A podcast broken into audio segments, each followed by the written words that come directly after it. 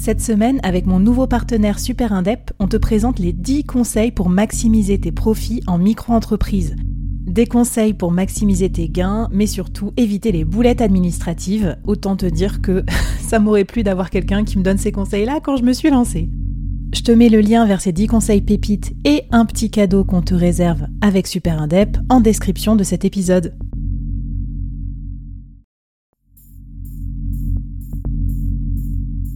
Quoi ressemblerait ton business si tu pouvais être épaulé par les meilleurs experts? Avoir un board de rêve disponible 24 heures sur 24 pour t'aider, répondre à tes questions? Je suis Flavie Prévost et ce board, je l'ai créé pour toi dans ce podcast. Tu es dirigeant, entrepreneur, freelance ou tu vas bientôt te lancer? Ne reste pas tout seul dans ton coin. Inspire-toi des conseils des meilleurs chaque jour par ici, à mon micro. Et si tu l'oses, on te mettra au défi parce que nous, ce qu'on aime bien, c'est te faire progresser vite et bien. Alors bienvenue à toi, bienvenue dans ton board et bon épisode.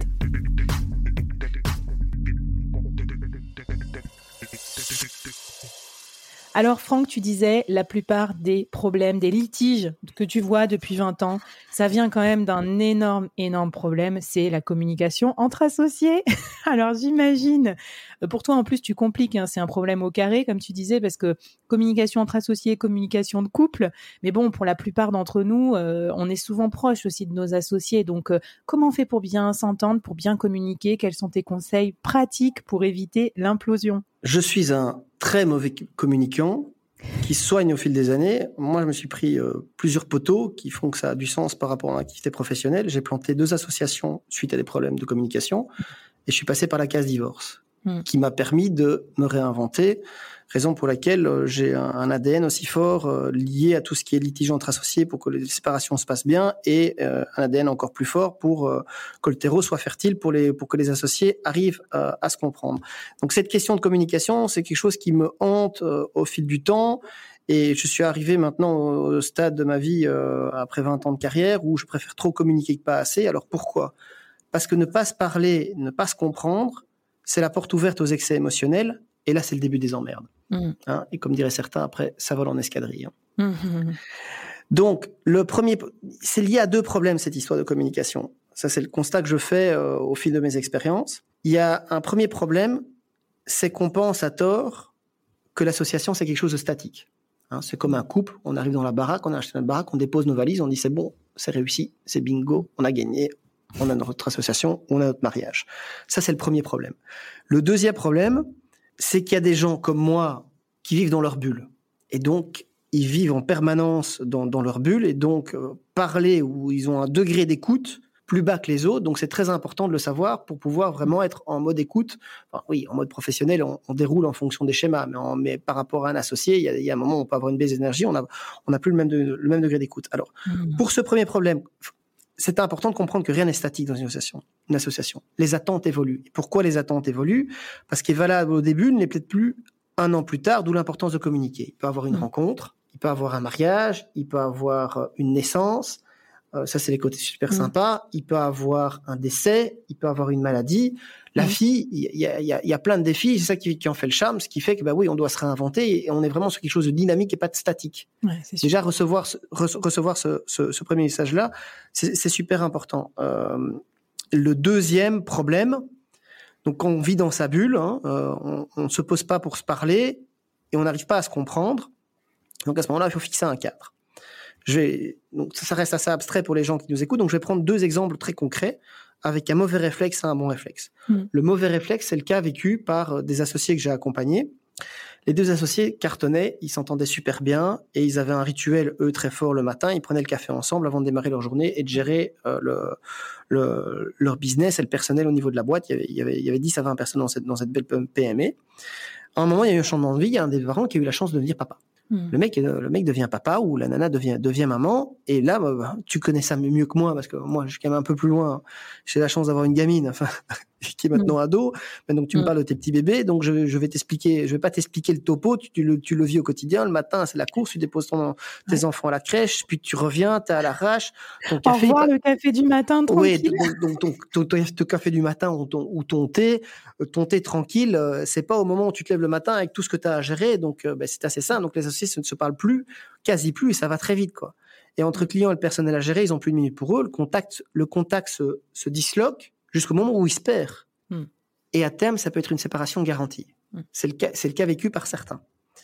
Le bon réflexe à mes yeux, moi qui me suis, enfin à mes yeux, je, ne peux qu'apprendre de, de, de, ce que j'ai fait comme connerie et euh, de ce que mes clients me font remonter du terrain, euh, c'est euh, d'arriver à mettre un cadre. Alors ce cadre, hein, ça sert à rien de me mettre dans la pièce avec mon associé et me dire maintenant je vais t'écouter. Je sais que je n'arriverai toujours pas à écouter. Mm. Donc la seule façon, c'est d'avoir une autre personne qui intervient dans l'équation. Hein. Pas tous les matins, on est bien d'accord, hein, mais à, à, une fréquence euh, modulable. Euh, chacun fait ça comme il, comme il veut. Nous, en ce qui nous concerne, on fait ça tous les trois mois. Et quand tu dis une autre personne, c'est qui alors? Alors, l'autre personne, ça, c'est à voir vers quel schéma vous, vous voulez tendre. Il y a, les, personnes pour vous accompagner, il y en a plein. Hein. que ce soit un coach, mmh. un mentor mmh. ou, ou, un thérapeute, quoi. Euh, moi, je bosse en couple, donc notre thérapeute de couple fait, fait, fait objet de coach. Et de nouveau, c'est contre-intuitif parce que 80% des gens qui vont chez une thérapeute de couple, je le sais de, de, de clients qui sont thérapeutes de couple, c'est pour se séparer. Nous, on fait partie des 20% qui vont tous les trois mois pour se réaligner.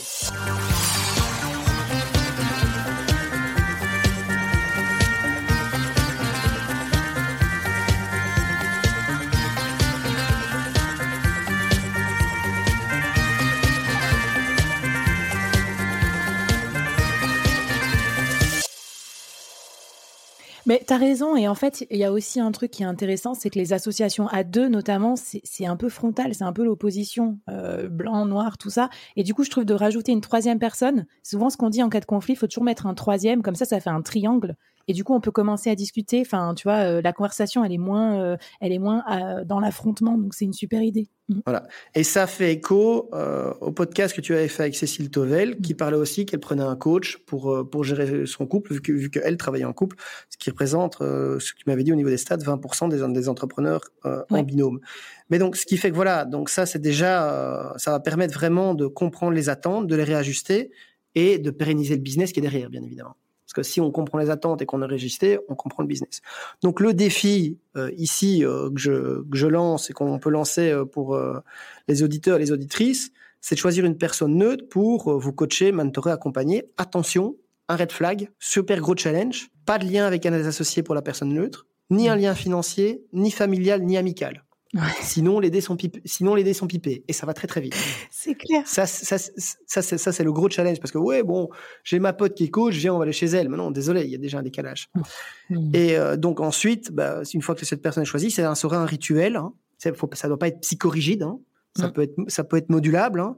Mais bon, l'idée, euh, moi, les formules qui marchent des, des entrepreneurs à succès, euh, ils se voient au moins une fois, une fois par mois à, tous ensemble en présentiel pour solutionner ce qui ne va pas Hein, pas pour parler de ce qui va pas. Hein. On sait qu'il y a quelque chose qui va pas, on solutionne ce qui va pas.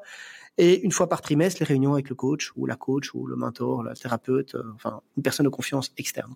Super intéressant. Écoute, euh, bah merci Franck de nous aider à nous réaligner avec nos associés. J'espère que ça vous sera autant utile qu'à moi cette euh, cette mini-série. J'étais en train de boire tes paroles. Je pense que ça donne plein d'idées aussi parce que du coup, comme on a tendance à être crispé sur l'histoire de l'association, on se rend compte aussi que bah, avec tes conseils, c'est plus atteignable. Donc, euh, bah, hyper sympa. Est-ce que tu veux nous mettre un dernier petit bonus euh, dans la newsletter et peut-être nous laisser un, dernier petit message pour les, solopreneurs qui nous écoutent? Alors, je terminerai par un, double message. Euh, au niveau du bonus, hein, donc c'est cette question de départ là par effet domino, la répartition des parts du capital. Moi, par expérience, les trucs qui marchent, la personne, que ce soit un homme ou une femme, quand la personne a l'idée, le réseau, elle ne lâche pas plus de 20% du capital. Elle est mettre à bord.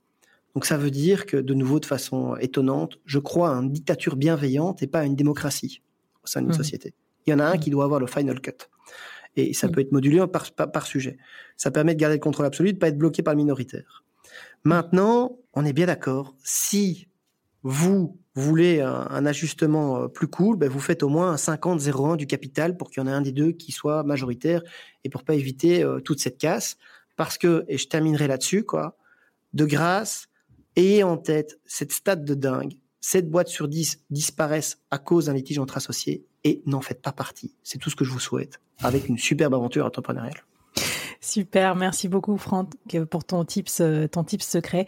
Merci beaucoup Franck pour cette mini-série. On te retrouve où si on veut suivre tes conseils euh, pour bien choisir son associé et bien On est on est présent euh, on est présent sur deux canaux. Je poste sur LinkedIn toutes les semaines où je parle de relations entre associés, développement personnel et entrepreneuriat et on a le blog monassocié.com où on retrouve des tips très concrets de mes cas vécus où j'extorise toute cette frustration et cette colère pour pouvoir aider des personnes tout de suite dans la bonne direction.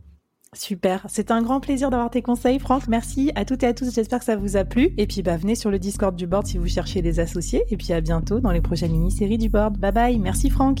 Merci à toi, Flavie. Merci d'avoir écouté jusqu'au bout. Alors, est-ce que ça t'a plu?